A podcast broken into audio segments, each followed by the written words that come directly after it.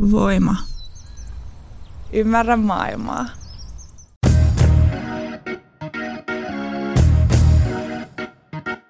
Jälkipelit, jalkapallon paras osuus. Podcast kaikille, jotka puhuvat paremmin kuin pelaavat.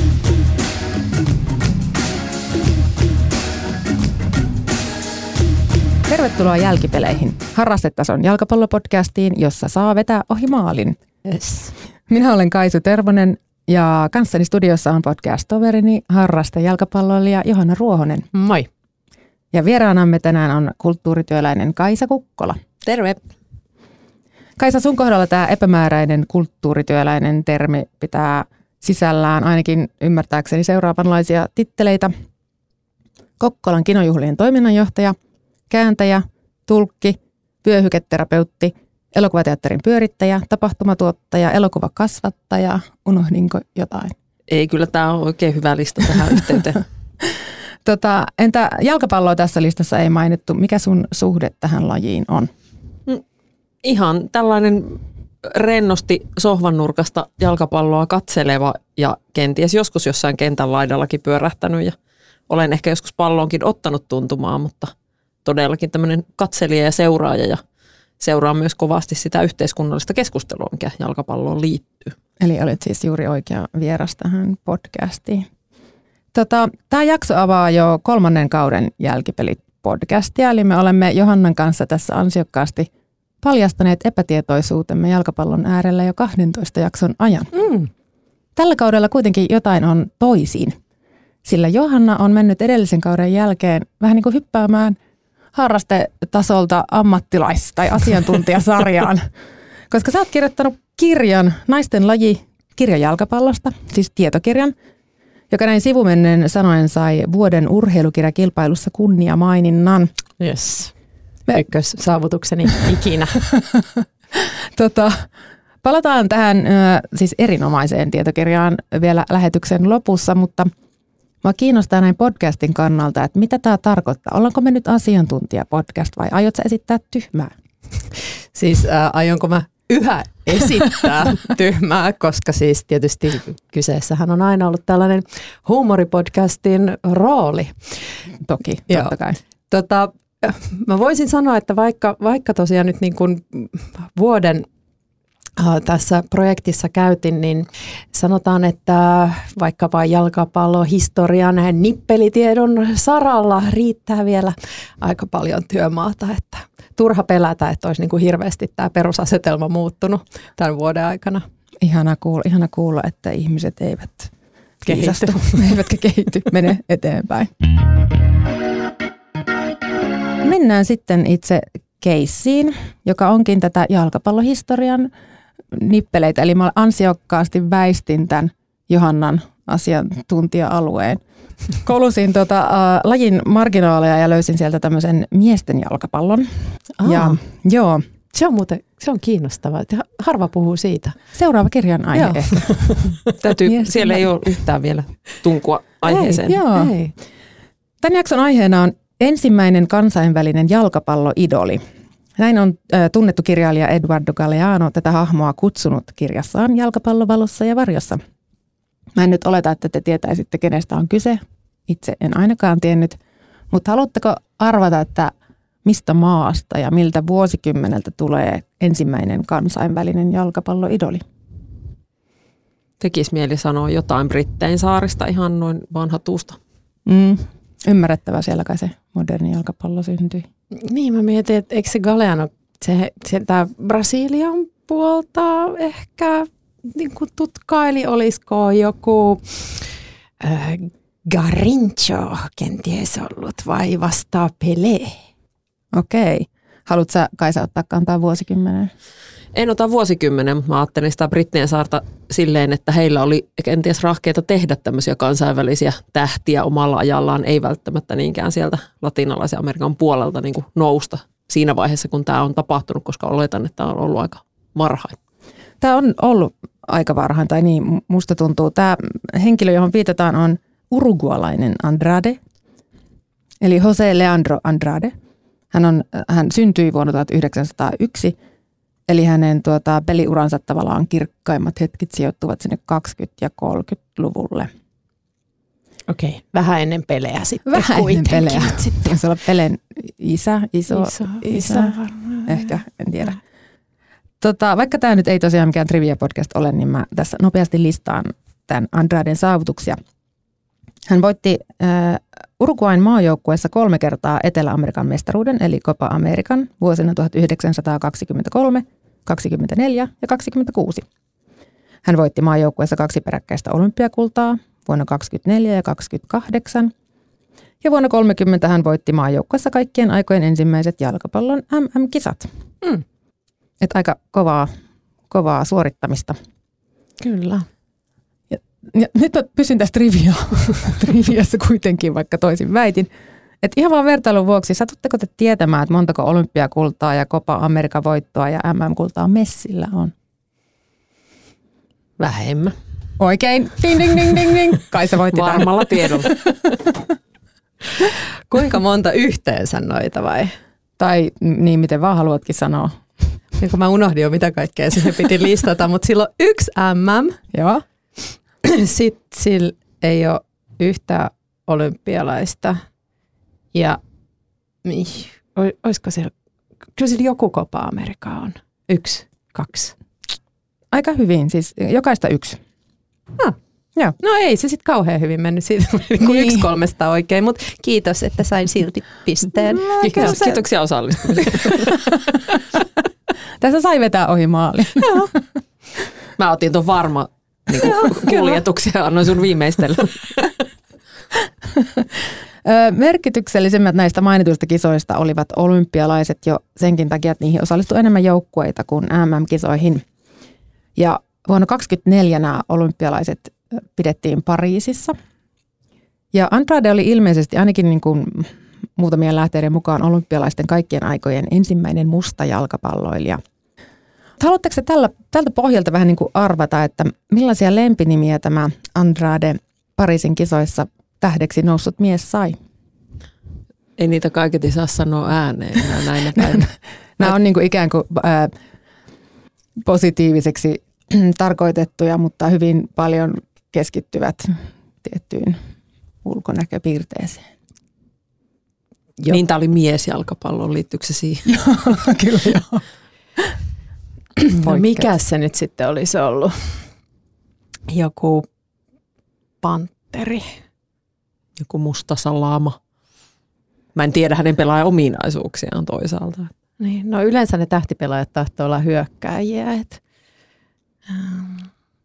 Onko hän ollut uskomattoman nopea tai taitava kuljettaja tai pelin rakentaja? Et siinä on No itse asiassa työmurhainen. se olisikin upea. musta aukko.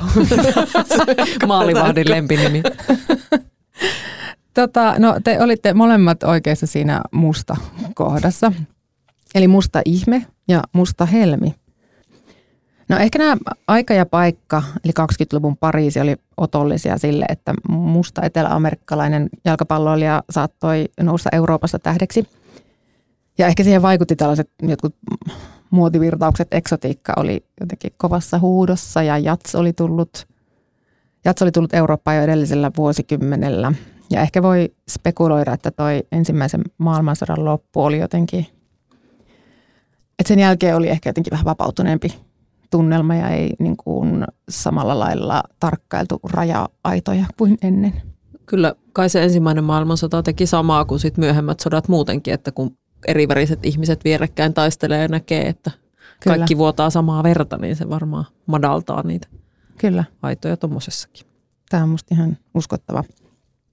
No Andradesta tuli tosiaan siis ihan supertähtikisojen edetessä, eikä sitä haitannut edes se, että Uruguay tiputti Ranskan eli isäntämaan 5-1 voitolla jatkosta.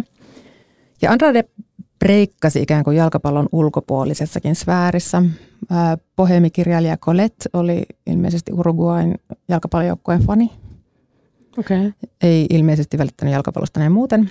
Ja jonkun jutun ää, The Observer-lehden juttu väitti, että Andrade tanssi Pariisissa tangoa myös aikansa supertähden Josephine Bakerin kanssa. Että, että Uh. hän on päässyt piireihin.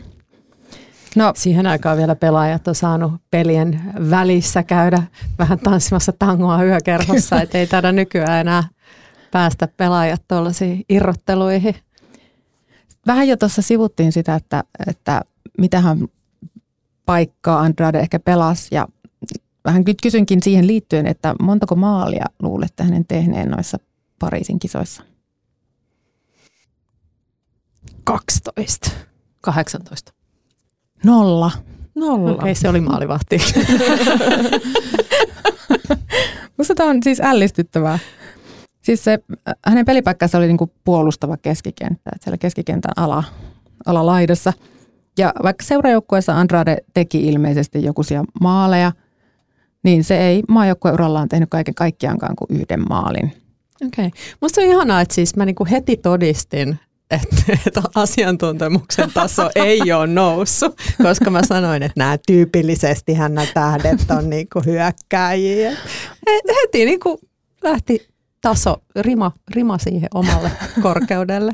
No mun mielestä toi taas avaa hyvän, hyvän kulman siihen, miltä, miltä niin kuin tämän päivän urheilumaailma tai fanitusmaailma tai niin kuin, että millaisena me nähdään se tähti. Että sen täytyy Kyllä. olla niin kuin hyökkäjä ja sen täytyy saada aikaan ja sen täytyy tehdä jotain näkyvää. Ja nyt mä ylpeästi nostan tämän mun työmuurahaisarvauksen niin, tota, niin hänen, hänen tota, niin lempinimekseen, että, että tässähän niin kuin, to, tolta paikalta ei voi muuta kuin rakentaa niin kuin hyvää peliä ja olla niin kuin se luotettava pelikumppani, joka asettuu sinne, minne pallo on tulossa. Että. Kyllä. Mutta silti ehkä just toi, että onko peli sit ollut tosi erinäköistä, koska nyt kun sanoit tämän työmuurahaisen, niin yksi legendaarinen äh, Brasilian pelaaja nimeltään Formiga naisten puolelta, niin hän on nimenomaan puolustaja ja se työmuurahainen, mutta hänkin on silti tehnyt maaleja. Jep. Eli tavallaan niin nykyään ehkä sitten kuitenkin myös niin kuin sieltä pakkipuolelta niin pitää välillä päästä viimeistelemään. Viimeistään sitten jossain rankkareissa, että jos ei sitten muuten. Aivan. Mutta toi on musta myös kiinnostava pointti, että, että kaikki nämä isot tähtinimet, joita tulee nykyajasta mieleen, Messi, Ronaldo, Putejas tai sitten ne nuoret, nuoret, nuoret Holland ja Pape, niin nehän on niinku kaikki tosi kovia maalintekijöitä. Onko se tässä ajassa? Haluamme mitattavia onnistumisia. Meinasin just sanoa, että se on jotain, mikä, mikä näkyy selkeästi. Kyllä. Ja se on niin kuin mun mielestä hyvin selkeä ajanpiirre. Kyllä. Ja tekee meille just sanoa, että kun se, se tulos, mikä jää viivan alle, niin se, se on vaan, mikä merkitsee. Mutta tavallaan tuommoista niinku tilasto, tilastoseurantaa ja tavallaan, niinku, että sitähän että aina, että ennätyksiä ja niinku kuinka monta ja ketään, niin kyllä se varmaan on niinku, tämä mitattavuus, tämä meidän ajan Todellakin. suuri hyve. Mm. Ihana Kyllä. sitten, kun tämä kehittyy vähän enemmän, niin me luetaan niitä otsikoita, että tämä oli niin kuin onnellisempana koko turnauksen ajan pelannut tai parhaiten palautunut urheilija tai jotain, koska nyt oli Aivan. ihan selkeästi oli uutta tekniikkaa hirveästi käytössä, niin siellä oli aina, että tämä oli ensimmäinen, joka niin kuin puolivälierän niin kuin vasemmasta päädystä pelatuissa peleissä niin kuin viimeisteli oikealla jalallaan eniten niin kuin sille Aivan. ihan mieletön uutinen. Kiitoksia tästä Joo. Se on mennyt jo aika, aika hulvattomaksi se numeropeli siellä kisoissa. Andrade oli siis joka tapauksessa myös ilmeisen hyvä pelaaja, vaikka nyt ei niitä maaleja tehnytkään. Uruguaita muuten myös ikään kuin syytettiinkin siitä, että se pelasi sellaista niin kuin näyttävää ja semmoista niin kuin riemukasta lyhytsyöttöpeliä, ei sellaista tehokasta, Ärsyttävää. Menivät tuommoisenkin tekemään. että. Tämä jo mainittu Galeano kirjoittaa, että Andrade vei palloa keskialueella vastustajan pääsemättä sitä hipaisemaankaan, ja lähtiessään hyökkäykseen hän harhautti koko joukon vartaloliikkeillään. Erässä ottelussa hän juoksi puolen kentän mitaan pallo otsallaan. Mahtava. Onkohan tuossa pikkusen liiottelua mukana vai? Mä mietin, onko se käännösvirhe, miten pallo otsallaan. Niin, tai siis puolikenttä. Olikohan kentät tosi paljon pienempiä silloin? Totta. Ja ei edes pomputellen huomaa otsallaan, vaan ihan vaan niin kuin otsallaan. Niin, toi hiusgeelin laatua ei nyt mainittu tässä. Eikä hän ei pessyt tukkaansa koko turnauksen aikana. Tässä vinkki kaikille palloilijoille. Yritän ottaa pommusta, että se jää tuohon otsaan, sitten ei muuta kuin juoksemaan. Joo. Mutta ihan muistutuksena, että kyse oli olympialaisista, jotka tuohon aikaan oli siis amatöörien kisat. Ja näillä joukkueen pelaajilla oli tällaisia ammatteja niin kuin teurastaja, vihanneskauppias, jäänjakelija, marmorin leikkaaja. Ne oli siis ihan tavallisia työläisiä. Ne oli tullut tuonne Pariisiin laivan, laivan niin kuin kolmannessa luokassa. Ne oli ajellut junalla toisen luokan puupenkeillä nukkuen ja ne oli rahoittanut tämän olemisensa Pariisissa pelaamalla ennen sitä varsinaista olympiaturnausta niin muita turnauksia ja pelejä, että sai niistä rahaa, että pystyivät hengaamaan Pariisissa. Mistä luulette, että tämä, tai mitä luulette, että tämä köyhistä oloista tulleen Andraden ammatti oli siellä kotimaassa? Rankkuri tai lumppujen kerääjä. Kengän kiillottaja. Kengän kiillottaja on oikein. no niin, ei sitä turhaan olla asiantuntijoita. Kyllä nyt. Kun mä äsken sanoin, että se, se tota, kunnia, kunniamaininta on hienointa, mitä mulle on koskaan tapahtunut, niin nyt tämä on. Tää niinku tää meni nyt ykköseksi. Oi, että tämä on vasta ensimmäinen jakso tätä kautta. Ihan Tämä voimakas alku. Olikohan ne nuo samat kisat, kun Brasilian joukkue rahoitti, tai ei se ei ollut niin joukkue, vaan siis se oli se koko olympialaisten urheilijoiden osasto, niin ne lähetettiin laivalla, joka oli kahvilastissa, että ne pystyi myymään sitä kahvia, jolla ne rahoitti sitten sen matkansa. Oho, Hmm, tästä en tiedä, mutta voi hyvinkin olla. Ja ilmeisesti näistä kisoista Britannia oli poissa siksi, kun oli epäselvyyttä FIFAn ja kaikkien muiden toimijoiden kesken, että saako, saako näille pelaajille maksaa menetetyn palkan verran niin kuin ansioita vai tekeekö sen heistä ammattilaisia. Ja tätä kiistaa ei ollut ratkottu ennen olympialaisia ja Britannia jäi siksi pois. No, varmaan harvassa muussa maassa on edes palkkoja maksettukaan. Et, ja Englannissakin se Aivan. Aivan. ammattilaisuus tuli aika niin kuin silleen nihkeästi mukaan, koska ammattilaisethan, tai jos, jos maksaa rahaa, niin sitten ihmiset pelaavat vääristä motiiveista. Kyllä, Joo. kyllä. Mutta toi kuulosti, kun sä luettelit sitä, sitä Uruguain äh, olosuhteita, niin se kuulosti aika lailla naisten lajilta vuonna 2023. Mun on pakko sanoa, että mulla jäi nyt, mä salailin uudelleen sun kirjaa. Mä nyt hyppään siihen kuitenkin jo tässä vaiheessa. Avasin sen ihan satunnaisesti jostain kohtaa. Siinä on Linda Selströmin sitaatti. Ja se sanoo, tämä, tämä sitaatti niin puhuu pelivuosista Suomen naisten niin korkeammalla sarjatasolla joskus 2000-luvun alkupuolella. Ja hän sanoo, että jonain kautena tienasin 80 euroa ja olin ihan fiiliksissä. Eli no, kengän kiilottajan palkoilla varmaan. Urugualaisen kengän kiilottajan 20-luvulla palkoilla. Joo, ja Andrade oli paitsi kengän kiillottaja myös karnevaalimuusikko ja ilmeisesti myös tanssija. Tämä brittilehti Observer, jonka artikkelin jo viittasin, niin se kirjoittaa, että huhujen mukaan Andrade oli työskennellyt myös gigolona. Tässä ei tarkennettu. oi, oi, oi. Liittyykö Josephine Baker Niin. tähän tarinaan? Niin. Joo, siinä vihjattiin myös suhte- mahdolliseen suhteeseen heidän välillään. Hmm. Andraden tähtikuvaan on myös liitetty semmoista ehkä erikoistakin eri, eroottisviritteistä ihailua. Mä törmäsin tällaisen kulttuuritutkija Hans Ulrich Kumbrechtin kir- kirjoitukseen tai sitaattiin, ja hän on kuvannut Andradea muun muassa näin. Kaikki katsojat olivat lumoutuneita hänen liikkeidensä vaivattomasta eleganssista. Ja näin. Hänen suorituksensa herättivät vahvoja, lähes eroottisen halun aaltoja – ja mm. haluankin nyt kysyä teiltä henkilökohtaisen kysymyksen. Oletteko te tunteneet vahvoja, lähes eroottisen halun aaltoja jonkun kuuluisan jalkapalloilijan kohdalla? Mä jotenkin ajattelin, että ne erottiset halun aallot liikkuu siellä yleisössä. Ahaa. Mulle tuli tuosta liikkeestä mieleen semmoinen, mitä mä pidin ihan äärimmäisen, siis semmoisena niin kuin aivoja kutkuttavan niin kuin kauniina. Joskus se oli 2000-luvun alkupuolella, se oli MM-kisoissa. Se oli, tota, niin Etelä-Korea pelasi jotain toista hyvin semmoista balettimaisesti pelaavaa joukkuetta vastaan. Sitten mä olin ihan silleen, niin kuin, että ei tuo voi olla totta. Että siinä oli jotain siinä rytmiikassa ja siinä jotain niin semmoista tanssinomasta, että se tuli niin kuin kehoon. Mutta en nyt voi sanoa, että niin kuin kuollasinko jotain atleettia, Aivan. mutta tota, niin yleisesti ottaen Rapino on kyllä niin kuin sellainen, mitä mieluusti katson pelaamassa niin kuin tilanteessa kuin tilanteessa ja mielelläni kuuntelen ihan myös mitä hän puhuu ja näin niin kuin kiinnostuksella ja innolla.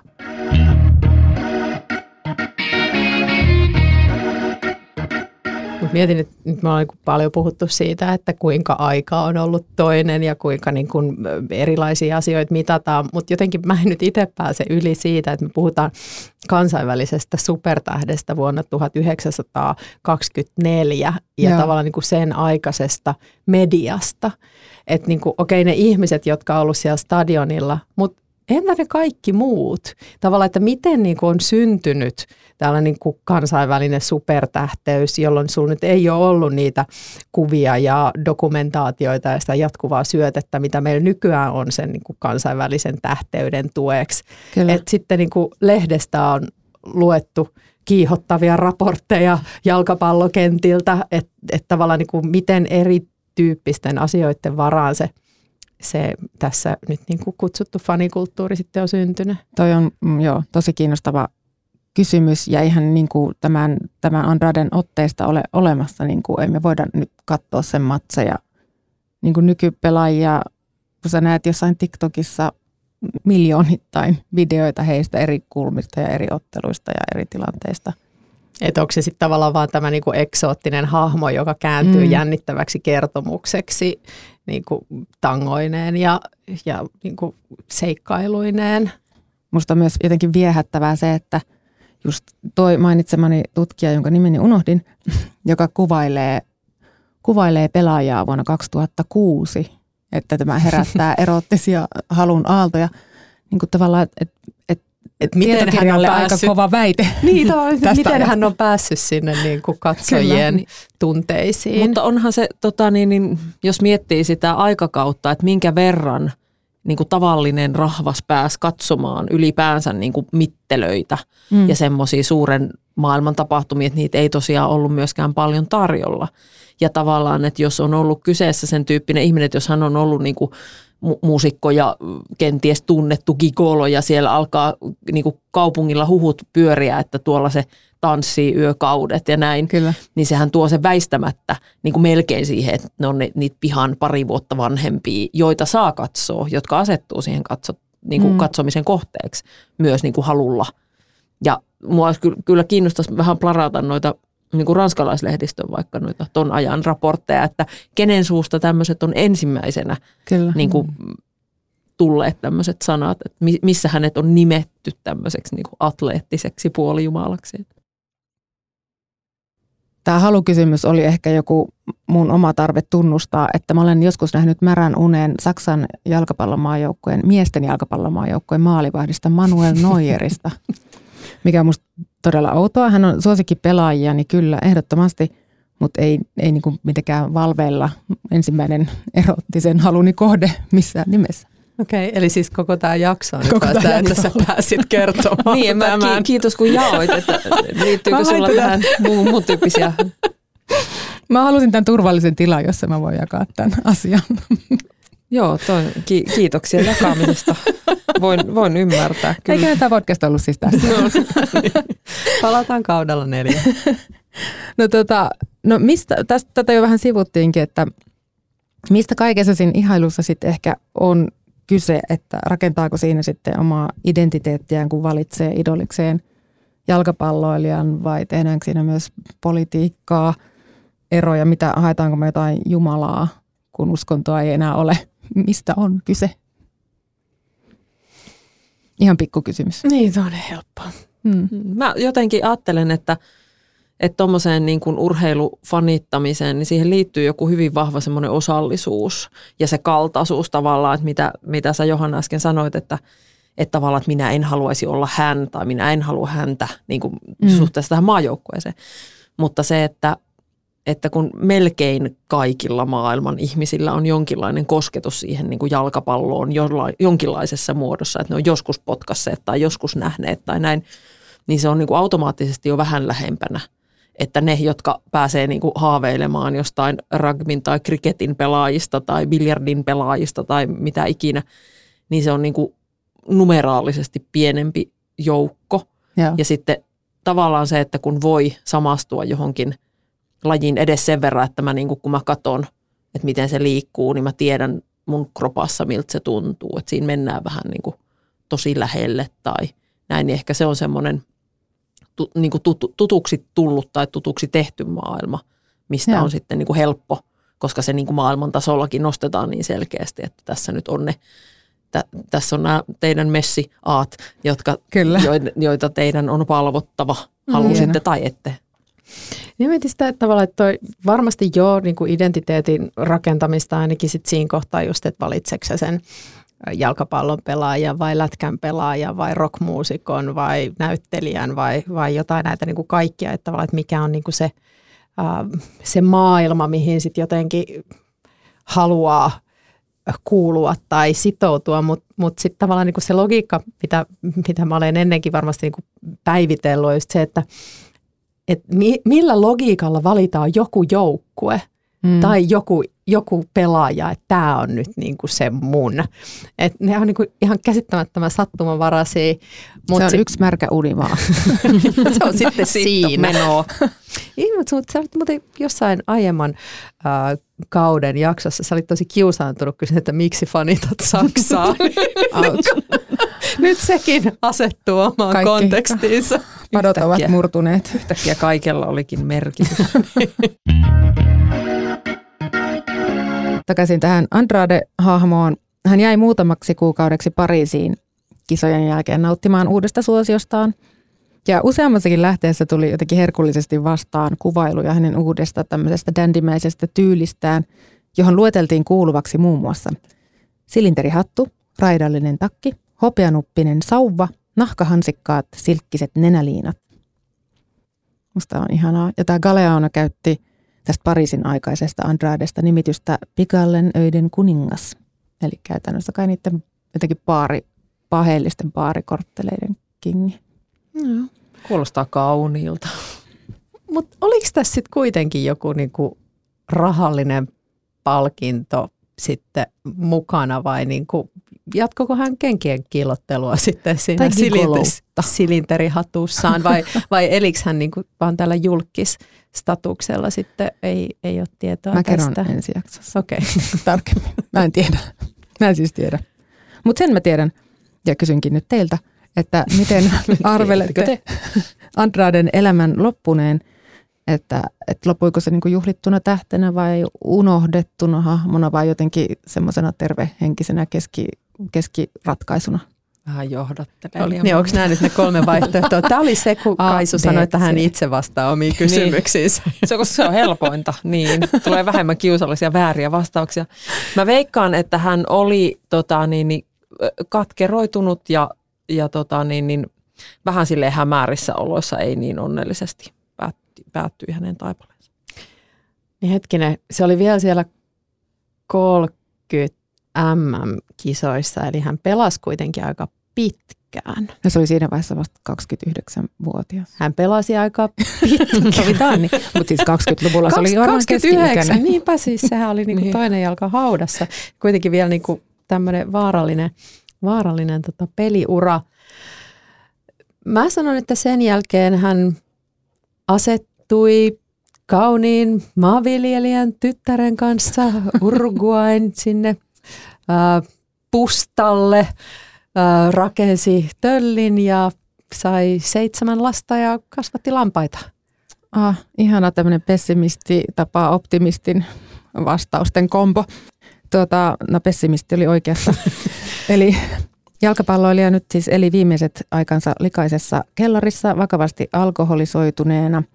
Kuoli ilmeisen unohdettuna 56 vuoden iässä. Vähän ennen hänen kuolemaansa joku journalisti niin kuin ihan tarkoituksellisesti etsi tämän Andraden käsiinsä, mutta ei saanut enää niin kuin selvää tämän jutteloista, oli sen verran vahvasti mennyttä mies. Hän oli ehkä keskustellut vaan niiden lampaittensa kanssa jo pidemmän aikaa. Saat olla. Unohdettuna 56 lampaansa ympäröimänä.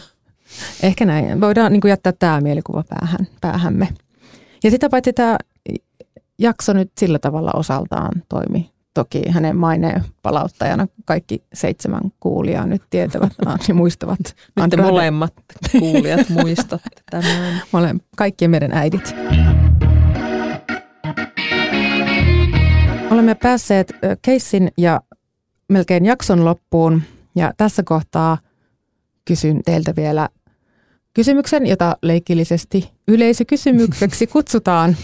Eli mitkä ovat, ketkä ovat teidän jalkapalloidolinne? Rapinosta sä jo vähän mainitsit, mutta onko teillä muita? Ehkä se Rapino mulla on, on niinku sellainen niinku hahmo, jota mä haluan fanittaa, Joo. mm. vaikka mä en niinku tiedä hänestä hirveästi, en ole näin, että se on niinku, semmoinen hahmo, joka kiehtoo mua jollain tapaa. Ja tässä on myös niin kuin tätä ihan pikkasen tätä, että mun mielestä paras pelaaja aina silleen, että niin kuin just se naapuri tai joku, jonka mä oon nähnyt tosi läheltä, niin mä oon majottunut 2019 Pariisissa noiden futiksen kisojen aikaan samassa hotellissa kuin Jenkkien joukkue. Oho. Ja mä oon heidät siellä aamupala pöytähommissa tota, niin, niin nähnyt kaikki hengailemassa, Oho. niin ehkä sen takia sen täytyy olla Jenkki. Ai. Aika wow. hurjaa. Toi, toi on kova. Okei. Okay. Nyt mä itse asiassa mä otan kaiken takaisin, mitä mä sanoin siitä fanittamisesta aiemmin, koska, koska yksi asia, mikä mua eniten harmittaa siitä mun kirjaprojektista, oli, että mä näin äh, Hollannin ja äh, Ruotsin äh, eurokisa – sen pelistadionin ulkopuolella Katie McCabein, oh. joka oli äh, varmaan niin kuin siellä pelasi sitten Miidema ja, ja muita hänen tota, Arsenal-tovereitaan sitten siellä. Ja sitten se seisoskeli siinä se venaili jotain kaveria, sitten siihen tuli pari jotain tyyppiä, sitten oli se, että hei, että voidaanko me ottaa kuvaa, ja sitten otti sen kanssa kuvaa, ja se lähti pois, ja mä en mennyt pyytää sitä kuvaa, niin mua harmittaa se tosi paljon. Niin tavallaan se, että mä niinku tämmöisiä tunteita löydän, että miksi olisin niinku nyt halunnut Joo. saada yhteiskuvan hänen kanssaan, niin kyllä Joo. se niinku jotain kertoo semmoisesta pienestä äh, niinku, äh, faniroolin ottamisesta. Um, Mutta siis mun virallinen suuri idolini on toki Martta, joka seikkailee mukana myöskin naisten lajissa, eli Brasilian tällainen legendaarinen pelaaja, joka iloksemme on juuri toipunut eturistiside leikkauksestaan ja Kuten niin pitkästä niin toipumisajastaan ja on juuri palannut pelikentille. Eli näemme hänet sitten tuolla kesällä Australiassa ja Tämän Uudessa Seelannissa. Niin jei. jei. Ihana, mun sydän vähän tihensi sykettään, kun sanoit Vivianne Miidemaan. No mutta vielä nyt lupasin, että puhumme lisää tästä naisten lajista, niin aloitetaan ihan siitä, että miksi kirjoitit tämän kirjan, Johanna? No siis kaikkihan lähtee tästä nimenomaisesta studiosta, jossa juuri nyt istumme. Ja mehän lähdettiin hakemaan just tällaisia jänniä keissejä jalkapallohistoriasta ja sitten kun niitä etsittiin, niin, niin sitten mä jotenkin tajusin, miten vähän siitä naisten jalkapallosta on kirjoitettu. Ja tota, sitten jotenkin hommat lähti eskaloitumaan ja otin vuoden vapaata työstäni ja lähin etsiä sitä tarinaa. Eikä harmita. Tuota, Kustantamon sivuilla teosta luonnehditaan muun muassa näin. Naisten laji on matka jalkapallon historiaan ja nykyisyyteen. Kertova tietokirja pohtii ammattilaisuutta, harrastamista, kannattamista, näkyvyyttä ja tasa-arvoa jalkapallossa. Eli kirjassa mun mielestä vähän niin kuin kartoitetaan naisten jalkapallon reunaehtoja. Mutta onko sulla jo, joku asia, mikä on niin kuin jäänyt projektista ehkä yllättävänä mieleen tai muuten vaan päällimmäisenä mieleen? No ehkä ne ihmiset eniten, ketä pääsin haastattelemaan. Eli siis nämä pelaajat, jotka ammattilaisena tuolla Euroopan kentillä tällä hetkellä pelaa, niin lähtenyt sellaisista olosuhteista, jossa ehkä niin kuin ammattilaisuudesta ei ole voinut haaveillakaan. Joku Tinja Riikka Korpelan nuoruusvuosina niin ei sellaista konseptia ollut kuin naisammattilaispelaaja. Mm. Niin sitten, että miten niin kuin määrätietoisesti ja jotenkin hirveän suurella panoksella he on, he on tehnyt sitä uraa ja sitten tietysti jotenkin se ilo siitä, että, että he on sitten sillä uravalinnallaan menestynyt ja, ja tällä hetkellä niin kuin maailma sitä ammattilaisuutta mahdollistaa, niin niin siinä jotenkin kyllä monta jotenkin sellaista hyvin vaikuttunutta hetkeä, kun, kun on niin kuin tajunnut, että minkälaisen työn ja, ja sitten toisaalta ilon kautta nämä, nämä pelaajat on siihen päässyt, koska sitten se tuli myöskin tosi usein selville, että, että ne naisten puolen olosuhteet on edelleen sen verran vaatimattomat ja heikot, jos ei siitä nauttisi joka mm. päivä, jos ei se olisi niin kuin tosi siistiä, niin ei sitä kannattaisi tehdä. Vähän niin kuin tämä podcastaaminen. Niinpä. että et tavallaan se, te, se niin kuin tekemisen pitää, pitää palkita ja se palkitsee. Niin ne jotenkin hienoa. Joo. Ja samaan syssyyn haluamme ihan koko kerhon voimin, voisin kuvitella, valtion lisää liksaa naispelaajille. Pelkkä ja. ilo ei auta. Pelkkä ilo ei maksa vuokria eikä tule ruokaa pöytään. Kyllä, mm. kyllä kahvilastissa lähetetään naisten maajoukkueet. Tai mitä täältä Suomesta voisi niin sinne Australiaan, tosin niin no, MM-kisoihin he eivät ole toki menossa, mutta jos olisivat, niin mi- mi- mitä siihen laivaan voitaisiin lastata? Tukkikuorma. Mä oon juuri katsonut eräästäkin televisiosarjaa, jossa Suomesta tuodaan muuntohuumetta, josta saa kuulemma oh. hyvin rahaa, mutta tota, ei, se... ei, ei innosteta nyt ketään sellaiseen. Okei, okay, se olisi tietenkin silleen logistisesti tehokasta pieneen tilaan. Ei. Hmm. No joo. Ja Suomi-kuva paranisi niissä nappe, napeissa, mitä siinä sarjassa myydään, niin siinä on pieni oh. Suomen lippu vielä. Okay. Ja puhuttiin, että ilon kautta. Niin. No, mutta hmm. ei, jätetään tämä Jätetään hautumaan. hautumaan. Hyviä ideoita, kiitos. Lähetelkää lisää. Olkaa hyvä. Eli tämä oli tässä. Kiitos Kaisa. Kiitoksia. Ki- kiitos Johanna. Kiitos. Ja tämä oli siis Jälkipelit. Meille saa laittaa palautetta osoitteeseen jalkipelit at gmail.com. Kannattaa myös laittaa seurantaan Johannan Instagram-tili Naisten laji, jossa on kauheasti asiaa jalkapallosta. Kauheaa asiaa jalkapallosta. ja kauheaa asiaa jalkapallosta.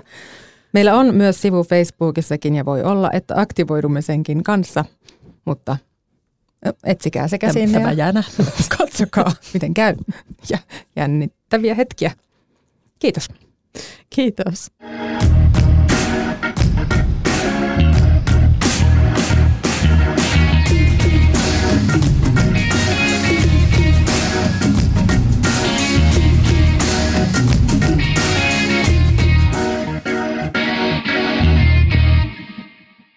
Mikäli pidit kuulemastasi, voit tukea meitä liittymällä Voimajengiin osoitteessa voima.fi kautta voimajengi.